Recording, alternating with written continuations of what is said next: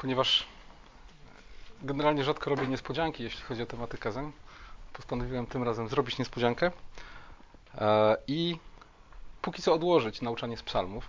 Myślę, że wrócimy do nauczania z psalmów mniej więcej za rok. Natomiast e, chciałbym rozpocząć nowy cykl kazań. Nowy cykl kazań e, pod tytułem Jedni drugich. Skąd temat? No, temat ci z Was, którzy są w Royal Rangers wiedzą. Zainspirował mnie Tomek Kruczek, który wybrał ten temat jako ogólnopolski temat roczny pracy dla całego Royal Rangers Polska. A ponieważ trochę wspólnie nad tym tematem pracowaliśmy i myśleliśmy z Tomkiem i mieliśmy sporo takich ciekawych rozmów, no to te rozmowy też zainspirowały mnie do tego, że jest to, jest to naprawdę ważny temat w życiu Kościoła i skoro ten rok w moim życiu i w życiu wielu z nas będzie w jakiejś mierze poświęcony temu tematowi, właśnie jedni drugim. Myślę, że dobrą rzeczą jest, jeżeli również w kościele na ten temat będziemy nauczać. Więc e, to nie jest tak, że Bóg mi powiedział, że mam mówić kazania na ten temat. To nie jest też tak, jak mówi Bogumił, że miałem gotowca, ale e, po serii inspiru inspirujących rozmów i lektur doszedłem do wniosku, że, że będzie to dobry temat również dla nas tutaj w kościele. Dwie książki, które przy tej okazji chciałbym Wam polecić, które są skrajnie różne. Budujcie jedni drugich. To taka klasyka sprzed lat. Wielu z Was ją pewnie czytało. Jeżeli gdzieś ją jeszcze odgrzebiecie w domowych biblioteczkach, to polecam, przeczytajcie ją ponownie. Jest prosta. Na pewno nie wyczerpuje tematu, ale jest jest, jest pożyteczna. E, właściwie czym się będzie różnić przede wszystkim mój cykl kazań od tej książki? Przede wszystkim tym, że mm, Gene Getz skupił się na tych pozytywnych aspektach, pozytywnych zdaniach z Nowego Testamentu, które opisują relacje jedni drugim. A więc przyjmujcie, napominajcie, pozdrawiajcie, słuszcie. Ja chciałbym obok tego skupić się również na tych negatywnych, o których dzisiaj parę słów powiem. No i druga książka, którą Wam już polecałem wielokrotnie i będę polecał niezmiennie, to jest Bonhoeffer Życie Wspólne, bo dokładnie o tym Bonhoeffer w swojej książce pisze. On może rzadziej niż Goetz odwołuje się do tego sformułowania jedni drugich. Częściej używa sformułowania chrześcijańskie braterstwo albo chrześcijańska wspólnota, ale w gruncie rzeczy dokładnie o to chodzi.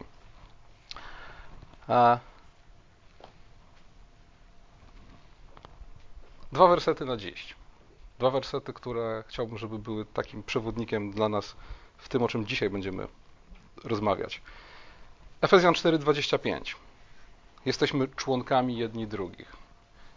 I ta sama myśl powtórzona w liście do Rzymian, 12 rozdział 5 werset. Tak my wszyscy jesteśmy jednym ciałem w Chrystusie, a z osobna jesteśmy członkami jedni drugich. Tak jak wspomniałem, wiele rzeczy, które będę w trakcie tych kazań mówił, nie będzie dla Was nowe. Będzie dla Was, myślę, e, znane. Ale w książce Goetza bardzo mi się spodobało sformułowanie, że najlepszą formą nauczania jest powtarzanie z urozmaiceniem. I dokładnie tak chciałbym to zrobić. Powtórzyć to, co pewnie wiemy, ale powtórzyć być może trochę inaczej, być może inaczej rozkładając akcenty, e, biorąc pod uwagę to, że kiedy czytałem tą książkę lat temu, tak, ale tak liczę, ile to było lat. 15? Mniej więcej, nie? I ja osobiście byłem w innym miejscu, i Kościół był w innym miejscu, inne doświadczenia, inne przemyślenia, inna wiedza. E, więc myślę, że nawet jeśli będziemy mówić teoretycznie o tym samym, w praktyce będziemy o tym mówić w inny sposób kilkadziesiąt razy. Nowy Testament używa sformułowania jedni drugim w bardzo różnych kontekstach. Sam apostoł Paweł używa około 40 razy tego typu sformułowań, które niekiedy tłumaczone jest jako jedni drugim, niekiedy wzajemnie, z czego aż 16 razy w Nowym Testamencie to sformułowanie jedni drugim czy wzajemnie jest użyte e, w konkretnym kontekście wezwania do wzajemnej miłości. Miłujcie się wzajemnie, czy miłujcie jedni drugich.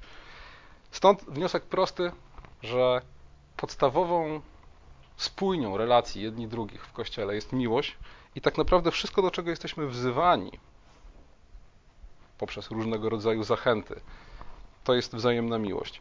I kiedy słyszymy, że mamy się nawzajem napominać, że mamy na siebie nawzajem nie narzekać, że mamy siebie nawzajem zachęcać, budować, to tak naprawdę są to sprowadzone do konkretów wezwania do wzajemnej miłości. I tak naprawdę cały ten cykl kazań będzie kazaniem o wzajemnej miłości. Kazaniem o tym, czym tak naprawdę wzajemna miłość w Kościele jest i czym być powinna. Słuchajcie, obraz, od którego rozpoczynamy. Jesteście członkami jedni drugich. To jest tak naprawdę fundament, na którym będziemy cały ten gmach budować, bo istotą wszystkich wezwań i zachęt jest wzajemna miłość. Ale fundamentem, na którym ta wzajemna miłość ma być zbudowana, jest nasza wiara w to, że w Chrystusie jesteśmy jedno. I że ta jedność w Chrystusie ma dwa aspekty. Pierwsza jest taka, pierwszy aspekt polega na tym, że wszyscy jesteśmy członkami ciała, którego Chrystus jest głową, a więc podkreślamy nasz związek z Chrystusem. Natomiast drugi aspekt jest taki, że skoro jesteśmy częścią tego samego ciała, którego Chrystus jest głową, to jesteśmy wzajemnie dla siebie członkami. 30 razy użyty jest w Biblii obraz ciała jako ilustracja Kościoła. Jako ilustracja tego, że jesteśmy w Chrystusie jedno. I słuchajcie, nawet sobie nie zdajemy sprawy z tego, jak bardzo w naszej kulturze i cywilizacji ten obraz ciała się zakorzenił. Jak bardzo przekładamy ten, e, organ, tą organiczną strukturę Kościoła na wszystkie inne społeczności. To jest zjawisko w tym sensie nieznane obcym cywilizacjom. My po prostu nauczeni przez apostoła Pawła, że Kościół jest ciałem Chrystusa, gdzie On jest głową, a my jesteśmy członkami, gdzie każdy ma do wypełnienia swoją funkcję, jest do czego innego wyposażony i do czego innego powołany, ale ta różnorodność splata się w harmonijną jedność, że pomimo różnorodności jesteśmy równi, bo to jest bardzo istotny element tego nauczania o Kościele jako ciele Chrystusa. Jeden na drugiego nie powinien się wynosić, a ten, który eksponowaną funkcję pełni, powinien być sługą innych. Słuchajcie, te wszystkie aspekty są tak głęboko wpisane w e, nasz sposób myślenia o świecie, że oczekujemy, i słusznie oczekujemy, że każda ludzka społeczność będzie w ten sposób funkcjonować, nie tylko Kościół. E, znacie słowo korporacja, prawda? To słowo się trochę dzisiaj zdewaluowało i może znaczyć różne rzeczy, ale od czego ono pochodzi? Od słowa korpus, ciało. Nie? Momencie, kiedy chrześcijaństwo zaczęło wywierać wpływ na prawo rzymskie, e, powstało coś takiego, takie pojęcie jak osoba prawna typu korporacyjnego, nie? a więc jakieś, jakaś, jakiś podmiot prawa, którego istotą jest nie jak w przypadku osób typu fundacyjnego masa majątkowa, tylko zrzeszenie osób. Ale to zrzeszenie osób ma charakter korpusu, ciała. A więc taki charakter, że jesteśmy w tym jedno, ale każdy z nas ma inne zadanie, w inny sposób jest wyposażony do tego, żeby działać na rzecz wspólnego dobra. To, że Kościół jest ciałem Chrystusa i że jesteśmy do tego przyzwyczajeni, i to, że nauczeni w Kościele, co znaczy korporacyjna struktura, oczekujemy, że taką korporacyjną strukturą będą wszystkie ludzkie społeczności, że tak będą działać firmy, że tak będą myśleć o sobie wspólnoty narodowe czy lokalne. W tym nie ma nic dziwnego. To jest prosta zasada i prosta zależność, że Kościół jest wychowawcą narodów, nie? że te dobre schematy Królestwa Bożego, to co widzimy w niebie, to co widzimy w Chrystusie i Jego Słowie, co w pierwszym rzędzie i przede wszystkim powinno być realizowane w Kościele, to powinno być wzorcem dla całej rzeczywistości. Nie? A więc to, że chcemy, aby cały świat funkcjonował korporacyjnie, w takim sensie, w jakim korporacyjny jest Kościół, jest dobrym i słusznym oczekiwaniem, bo jest oczekiwaniem i nadzieją, że dobre biblijne wzorce, które zaszczepimy w Kościele, przemienią świat w różnych jego aspektach i strukturach. Jeśli chodzi o sam obraz ciała, apostoł Paweł wyjaśnia go szczegółowo w pierwszym, w pierwszym liście do Koryntian w 12 rozdziale od 14 do 26 wersetu. I słuchajcie, wyjaśnia go w taki sposób, że każde dziecko jest w stanie zrozumieć o co chodzi. Nie? Potłumaczy, że paluszek to nie to samo co nóżka. Nie? Ma inne zadania. Bez nóżki nie moglibyśmy chodzić, ale na przykład bez kciuka nie bylibyśmy w stanie porządnie chwycić większości narzędzi, którymi wykonujemy swoją pracę. I dlatego nóżka nie może powiedzieć paluszkowi, nie potrzebuję ciebie. Nie? Dlatego, że wszystkie, wszystkie dzieci rozumieją? Jasne, nie? No właśnie o to chodzi. Całe, cała atrakcyjność tego, tego obrazu Kościoła jako ciała polega na tym, że przy całej swojej teologicznej głębi jest po prostu bardzo prosty, jest łopatologiczny. Nie? Pokazuje nam, że tak jak w ludzkim ciele, tak również w Kościele jesteśmy po prostu sobie nawzajem potrzebni i nie możemy powiedzieć jeden drugiemu, nie potrzebujemy Cię, nie potrzebujemy Was. Ale słuchajcie, proste obrazy mają to do siebie, że mm, narażone są na ryzyko pewnej nadinterpretacji. I teraz najbardziej niebezpieczna nadinterpretacja obrazu ciała w Kościele na czym polega? Na tym, że kiedy spozycjonowałem się jako paluszek i uznałem, że to jest mój dar i moje powołanie, to jest to dla mnie prosta wymówka, żeby nie robić nic innego. Przykład. Dlaczego. E, znaczy, przecież przykłady można mnożyć, można je sprowadzać do absurdu, tak? Skoro Biblia wzywa nas do tego, żebyśmy byli dla siebie nawzajem uprzejmi, to ja mogę powiedzieć, że akurat daru uprzejmości nie mam. Tak, więc będę zajmował się innymi rzeczami w kościele. Nie? E, tak często myślimy w kategoriach ewangelizacji. Nie? Oczywiście wiemy to i, i, i, szanujemy to, o tym Biblia mówi, że są ludzie szczególnie obdarowani do pewnych funkcji, nie? takich jak głoszenie słowa. Ale nad interpretacją tego, czy właściwie e, złym zastosowaniem tego obrazu jest sytuacja, w której mówię sobie, ja nie jestem jednym z tych obdarowanych ludzi, więc głoszenie Ewangelii leży zupełnie poza zakresem moich zainteresowań, mojej odpowiedzialności, mojego powołania. Obraz ciała raczej koncentruje się na tym, że w różnorodności mamy jedność. I że w naszej różnorodności darów ich różnorodność służy dobru wspólnemu i że w tej różnorodności jesteśmy sobie nawzajem potrzebni. I to wszystko. Tak?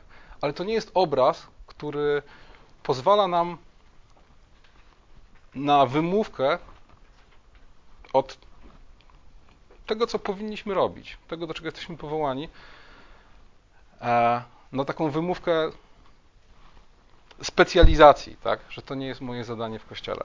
I słuchajcie, Dlaczego o tym mówię? Dlatego, że chciałbym na samym wstępie zwrócić Wam uwagę na to, że kiedy będziemy mówili o wszystkich tych aspektach relacji jedni drugich, tak? napominajcie jedni drugich, zachęcajcie jedni drugich, nauczajcie jedni drugich, że to są wezwania skierowane do wszystkich, że tak jakby w żadnym punkcie tego, czym będę mówił, nikt z nas nie może powiedzieć OK, ale to akurat nie jest dla mnie, bo ja nie mam daru napominania, czy ja nie mam daru nauczania. Jasne, nie każdy z nas jest nauczycielem stojącym za kazalnicą, ale kiedy będę mówił o nauczajcie jedni drugich, to zobaczycie, że nauczać jedni drugich możemy wszyscy na różne sposoby. I w praktyce powinniśmy to robić i nawet w praktyce to robimy, choć nie zawsze świadomie. A więc to, że jesteśmy ciałem, to, że jesteśmy różnorodni, mamy różne dary i powołania, to ma służyć harmonijnemu budowaniu królestwa, to ma nam przypominać, że jeden nie jest ważniejszy od drugiego i że wszyscy jesteśmy sobie potrzebni.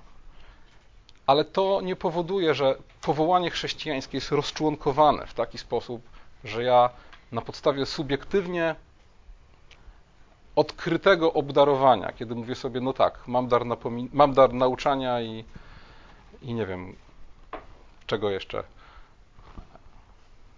zachęcania, tak, ale nie mam daru napominania, bo nie lubię mówić ludziom przykry, przykrych rzeczy, tak. Tego nam nie wolno robić. Powołanie do tego, by być członkami jedni drugich i by miłować jedni drugich we wszystkich tych szczegółowych aspektach, o których będziemy rozmawiać, jest powszechnym powołaniem wszystkich, chrześcijan. Chciałbym Wam też zwrócić uwagę na to, że e, werset, który będzie nam towarzyszył przez te kazania, który nie zawiera tego sformułowania jedni drugich, e, tym wersetem jest Ewangelia Mateusza, 5 rozdział, 12 werset, jako znany jako złoto zasada. Wszystko, cokolwiek byście chcieli, aby wam ludzie czynili, to i wy im czyńcie. To to jest też werset, który choć tego sformułowania jedni drugich nie zawiera, tak naprawdę opisuje w krótki sposób, bezpośredni i jasny, o co chodzi w tych relacjach jedni drugich. Nie? I o tym mówił ostatnio Bogumił. Ta ewangeliczna złota zasada różni się od pogańskiej złotej zasady, ponieważ pogańska zasada, złota zasada mówi nie czyń drugiemu, co tobie niemiłe. A więc wskazuje na ten negatywny aspekt, czego mam nie robić. Podczas kiedy Chrystusowa złota zasada to jest zachęta do aktywnego okazywania miłości, aktywnego niesienia pomocy, do tego, żeby czynić to, czego oczekuje od innych. Wszystkie te relacje, wszystkie te fragmenty, które mówią o relacjach jedni drugich, myślę, że możemy podzielić na takie mm, trzy grupy. Pierwsza to są zachęty. I te zachęty to są czasami zachęty do przyjęcia pewnej określonej postawy, e, a czasami, co się zresztą ze sobą wiąże i, i zachodzi na siebie, są to zachęty do czynienia konkretnych rzeczy. Jeżeli apostoł Paweł mówi, uważajcie jedni drugich za wyższych od siebie, to to jest dla nas zachęta do tego, aby przyjąć względem siebie nawzajem postawę pokory. Ale czasami apostoł Paweł mówi konkretnie: napominajcie, zachęcajcie, brzemiona noście. Jedno z drugim jest oczywiście wyraźnie powiązane, ale jak widzimy, czasem akcent jest na postawę, czasem na wypływającą z tej postawy aktywność. Druga grupa z kolei to są przestrogi. I słuchajcie, czego, jeśli miałbym powiedzieć, czego mi brakuje w książce Gina Getza a, i w tych moich kazaniach sprzed kilkunastu lat, to właśnie tej grupy przestróg, bo Goetz koncentruje się na tym pozytywnym przesłaniu. A przestrogi są bardzo różnorodne. Od nie narzekajcie na siebie nawzajem, nie obmawiajcie siebie nawzajem, aż do bardzo takiej zgryźliwej wręcz uwagi apostoła Pawła. Jeśli jeden drugiego kąsa i pożera, baczcie, byście jedni drugich nie strawili. I to te dwie grupy: zachęty i przestrogi. Trzecia sytuacja, trzeci jakby a, rodzaj tej relacji, to jest to, o czym chcemy i o czym mówimy dzisiaj. To jest fakt. Fakt, że jesteśmy członkami jedni drugich. I dlatego właśnie od tych dwóch wersetów zaczynam ten cykl kazań, żeby wam pokazać, że to właśnie na tym fakcie, na tej rzeczywistości, która mówi nam, że jesteśmy członkami jedni drugich, zbudowany jest cały system zachęt i przestróg, które tworzą cały ten kompleks fragmentów myśli, które możemy zatytułować jedni drugim. Dwa wersety, do których się odwołałem, list do Efezjan i list do Rzymian, tak naprawdę w obu przypadkach to sformułowanie, że jesteśmy członkami jedni drugich, pada w podobnym kontekście. Zwracał na to uwagę Bogumił, zwracaliśmy uwagę na to wielokrotnie, że w listach apostoła Pawła zwykle jest tak, że pierwsza część listu jest doktrynalna, druga część listu jest praktyczna. W pierwszej części listu mówi się o tym, co Chrystus dla nas uczynił i kim w Chrystusie jesteśmy, jakie duchowe błogosławieństwa w Chrystusie otrzymaliśmy. List do Efezjan, z którego naucza Bogumił, szczególny nacisk kładzie na to, na kilka kwestii, ale między innymi na to, że jednym z tych duchowych błogosławieństw jest jedność, nie?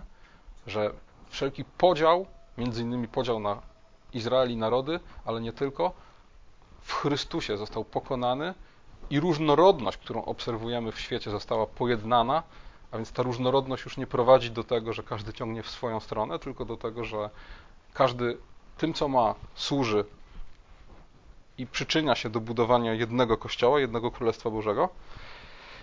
I słuchajcie, w obu tych przypadkach, i w liście do Rzymian, i w liście do Efezjan, to sformułowanie, to stwierdzenie faktu, że jesteśmy członkami jedni drugich, pada na pograniczu.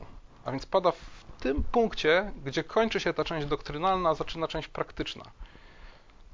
Część doktrynalna mówi nam o tym, kim jesteśmy i co Chrystus dla nas uczynił, a część praktyczna wzywa nas do konkretnych rzeczy. Jacy względem siebie i wobec innych powinniśmy być. I słuchajcie, nie przypadkiem na pograniczu tych dwóch części pojawia się sformułowanie jesteście członkami jedni drugich. Nie? Bo skoro już dowiedzieliśmy się o tym, co Chrystus dla nas uczynił, skoro już dowiedzieliśmy się o, o tym, kim w Chrystusie jesteśmy, to zanim przejdziemy do konkretów, do tego, jacy względem siebie powinniśmy być, otrzymujemy pouczenie na temat tego, kim jesteśmy w relacjach wzajemnych. Nie? Kim jesteśmy w Chrystusie już wiemy, co dla nas zrobił już wiemy. Zanim się dowiemy, jak powinniśmy wobec siebie nawzajem postępować, apostoł przypomina nam, kim jesteśmy w relacjach wzajemnych. I w liście do Rzymian rozpoczyna w ogóle od sformułowania, że jesteście członkami Chrystusa. No bo oczywiście nie jest możliwe być członkami jedni drugich dla siebie nawzajem, jeśli najpierw nie jesteśmy w Chrystusie. I słuchajcie, w zasadzie to jest clue, to jest istota tego wszystkiego, co chciałbym Wam dzisiaj powiedzieć. Fakt, rzeczywistość, która sprowadza się do tego, że jesteśmy członkami ciała Chrystusowego, a w konsekwencji członkami jedni drugich nawzajem, to jest to, co miałbym Wam dzisiaj do powiedzenia. To jest fundament wszelkich relacji typu jedni drugim. Wszystko, o czymkolwiek będziemy mówić w ciągu tego cyklu kazań, będzie zbudowane na tym fundamencie, że jesteśmy członkami jedni drugich. Do tego się będziemy odwoływać i do tego będziemy wracać, dlatego że o to tak naprawdę chodzi. W pewnym sensie nawet wezwanie do wzajemnej miłości jest wtórne w stosunku do tego, bo wezwanie do wzajemnej miłości przychodzi jako implikacja, nie? przychodzi jako konsekwencja tego, że jesteśmy jednym ciałem i członkami jedni drugich.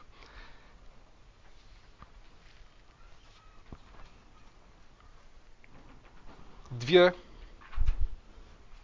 rzeczy, na które warto przy tej okazji zwrócić uwagę. Po pierwsze, a właściwie dwie strony tego samego medalu. Jesteśmy członkami jedni drugich, ponieważ jesteśmy członkami ciała Chrystusowego. I o tym mówi apostoł Paweł.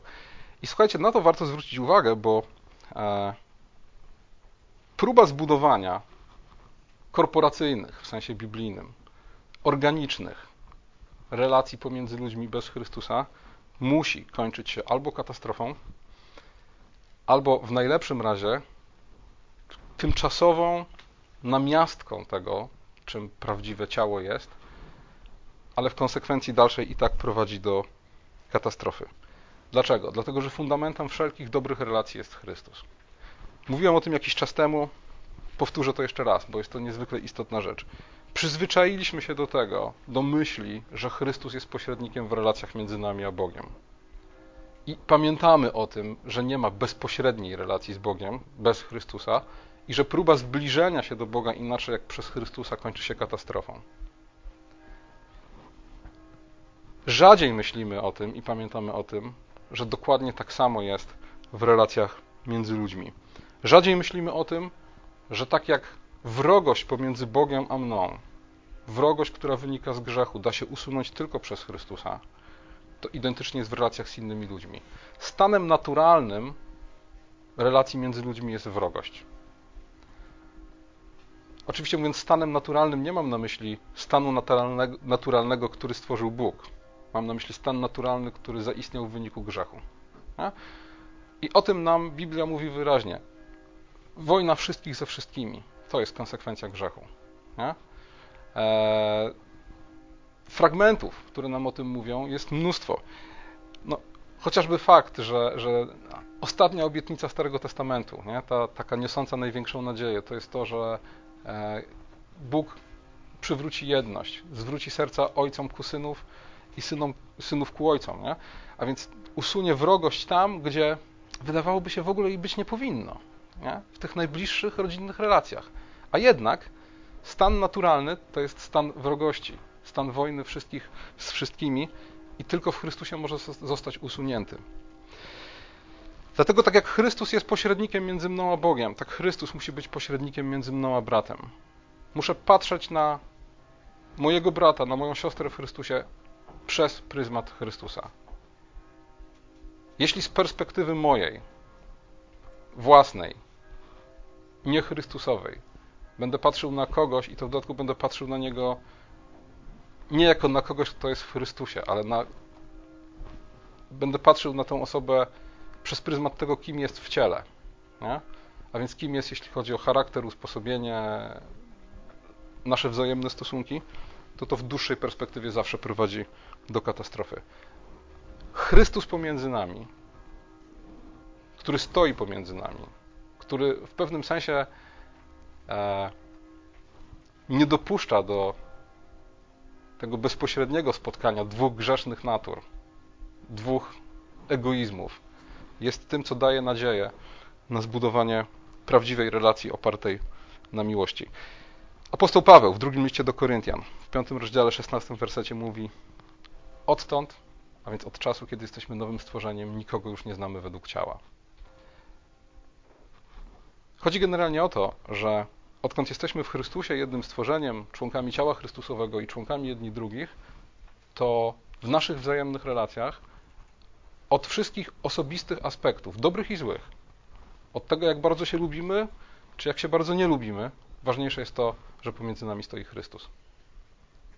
I niezależnie od tego, czy jest to ktoś, kogo uwielbiam, z kim uwielbiam spędzać czas i w ogóle uważam go za wzór dla mnie i, i jest dla mnie zawsze wielką zachętą, czy też z drugiej strony, na drugim biegunie, jest to ktoś, kogo generalnie omijam i unikam. I w jednej i w drugiej przypadku między nami musi stać Chrystus. Jeśli nie, to prędzej czy później ta relacja się zdegeneruje. I słuchajcie, druga strona, też o tym wielokrotnie mówiliśmy, ale warto powtórzyć. Tak jak nie mogę mm, być, tak jak nie możemy być członkami jedni drugich, nie będąc w Chrystusie, tak odwrotnie. Jeśli jesteśmy w Chrystusie, to jesteśmy członkami jedni drugich. Nie możemy być w Chrystusie, nie będąc członkami jedni drugich. Nie możemy być w relacji z Bogiem, nie będąc w relacji z Kościołem. Znacie pewnie powiedzenie świętego Cypriana: Nie może mieć Boga za ojca, kto nie ma Kościoła za matkę. Można by je rozwinąć: Nie może mieć Boga za ojca, kto nie ma Kościoła za matkę, a kto innych chrześcijan nie ma za braci i siostry. Tak po prostu jest. Adopcja do Bożej rodziny nie tylko sprawia, że mamy ojca, ale sprawia też, że mamy braci i siostry. Automatycznie, nieodwołalnie i nieodmiennie.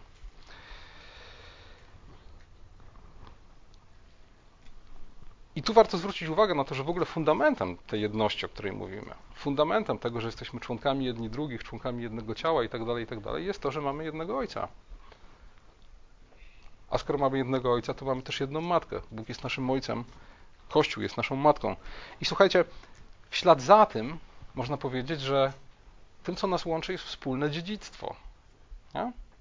Po pierwsze, mamy tego samego ojca i matkę, a po drugie, e, mamy to samo dziedzictwo w każdym sensie. Tak jak dzieci z tej samej rodziny mają z jednej strony ten sam zestaw genów, ale z drugiej strony ten sam e, taki kapitał nie? wychowania i wartości, który przekazujemy. E, a nawet w pewnym sensie to samo materialne dziedzictwo. Dokładnie tak samo jest w Kościele. Nie? Po tym samym Ojcu, którym jest Bóg i tej samej Matce, którą jest Kościół, mamy ten sam, w cudzysłowie, genotyp duchowy i ten sam kapitał e, wychowania i, i, i wartości. Kolejny aspekt, słuchajcie, tej organicznej struktury Kościoła, na jaki warto zwrócić uwagę, to jest aspekt taki czasoprzestrzenny. Nie? Owszem, jesteśmy członkami jedni drugich w wymiarze powszechnym. Kościół jako całość jest ciałem Chrystusa i słuchajcie, czasami mamy okazję doświadczyć tej powszechności Kościoła w praktyczny sposób. Nie? To na przykład wtedy, kiedy zachętą i zbudowaniem dla nas jest książka pisana przez człowieka, który żył 70 lat temu w obcym kraju. Nie? W praktyczny sposób doświadczamy tego, że tym, czym Bóg jego obdarował, on obdarował mnie. Nie? Jesteśmy rzeczywiście ciałem. E, albo sytuacja, w której e, więziony w komunistycznym więzieniu chrześcijanin z Chin dowiaduje się o tym, że modli się za niego pół Ameryki. Nie? I, i okej, okay, to jest fajne. To jest super, to jest też coś, czym Bóg nas obdarował i, i, i czym musimy się cieszyć. Ale z drugiej strony musimy pamiętać, że relacje jedni drugich przede wszystkim pracują w kontekście lokalnym, a nie powszechnym. Nie? Przede wszystkim pracują w kontekście tej społeczności chrześcijan, w której zostaliśmy postawieni na co dzień. I słuchajcie, najgorsze, co możemy zrobić, to odwrócić się od lokalnej społeczności chrześcijan, w której jesteśmy i szukać e, tych relacji w kościele powszechnym. Nie? Bo to jest ucieczka od konkretów, abstrakcja. Od konkretnych zobowiązań wobec konkretnych ludzi do czegoś, co jest abstrakcyjne. Dalej słuchajcie. Te relacje jedni drugich, one czasem bardzo fajnie się objawiają w takich krótkotrwałych mm, relacjach.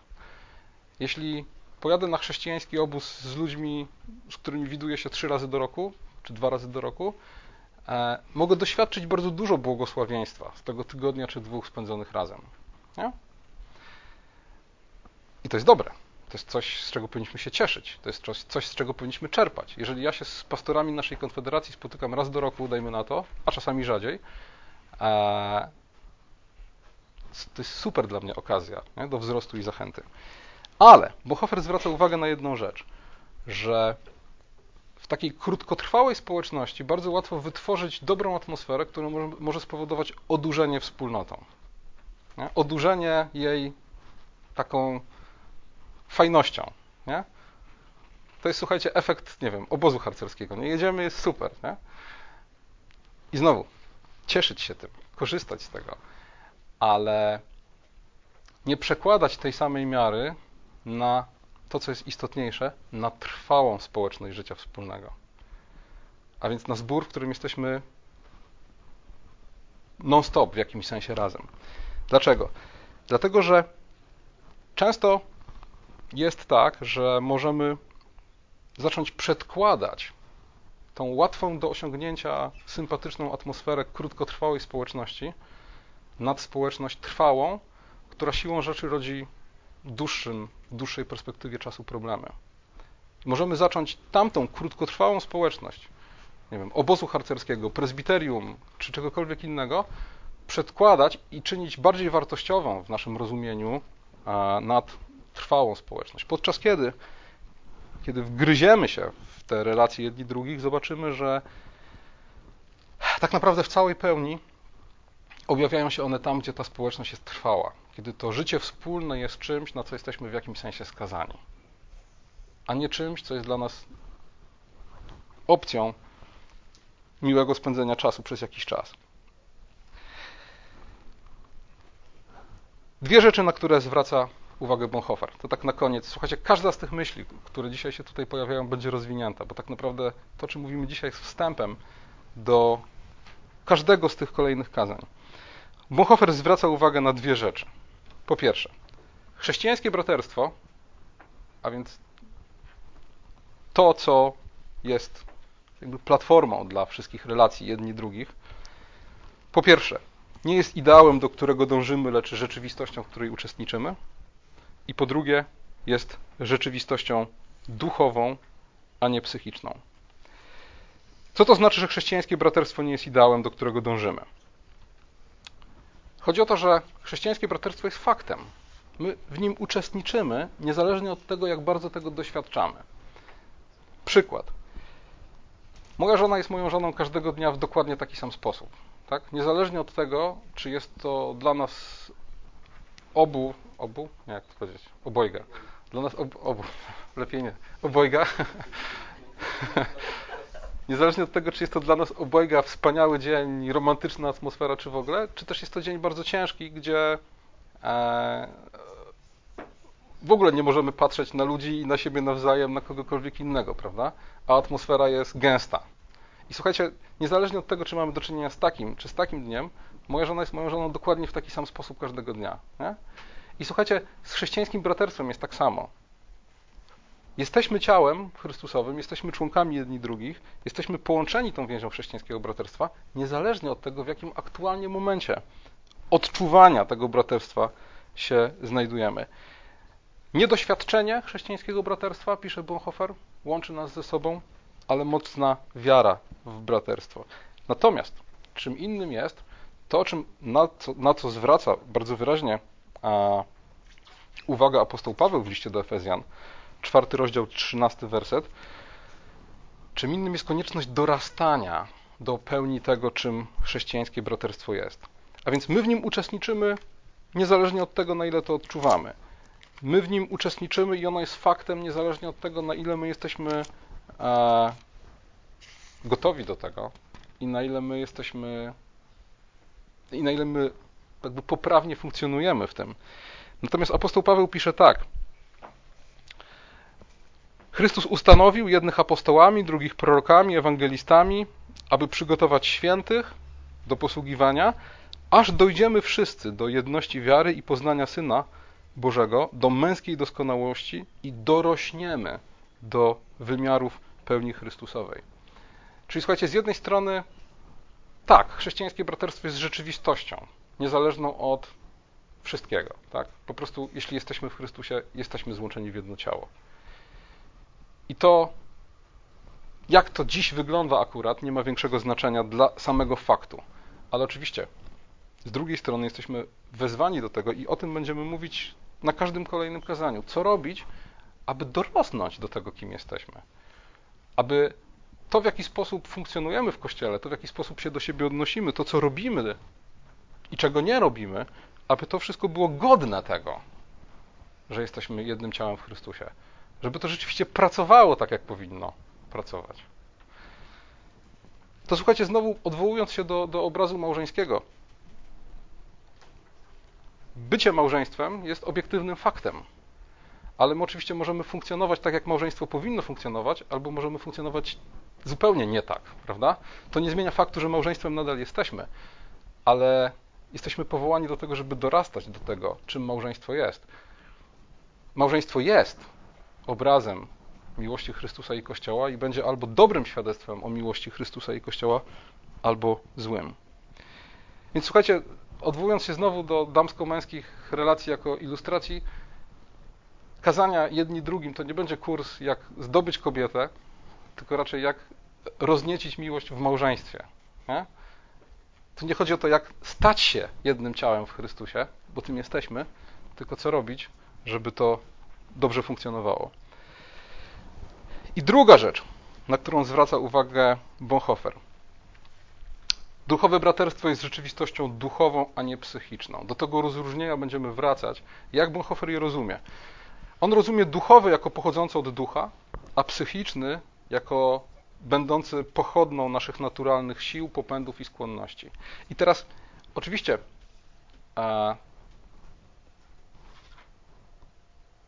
warto pamiętać o tym, że ten psychiczny może wyglądać bardzo pobożnie. E, dlatego, że te nasze skłonności, oczekiwania mogą przybierać bardzo pobożny kształt. O co zatem chodzi w tym rozróżnieniu? Chodzi o to, że słowo definiuje, czym jest chrześcijańskie braterstwo, a nie nasze oczekiwania. Chodzi o to, że jeśli e, chcemy zbadać i doświadczyć tego, czym jest duchowa rzeczywistość bycia jednym ciałem w Chrystusie, to musimy odwołać się do obrazu, który znajdujemy w piśmie.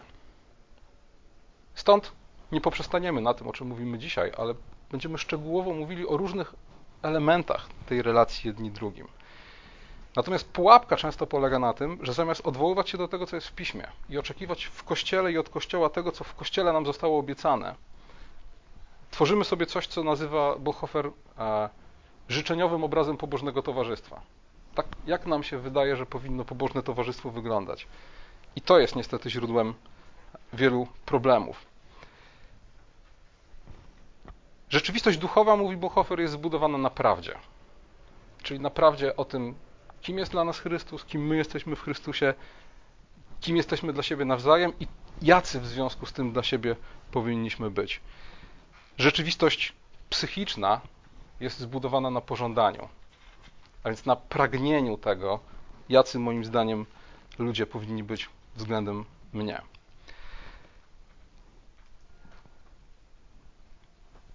Wspólnota psychiczna, jak mówi Bonhoeffer, tworzy sztuczne kwiaty w szklarniach. Wspólnota duchowa rodzi owoce pod gołym niebem w burzy i deszczu na chwałę Bożą. Amen.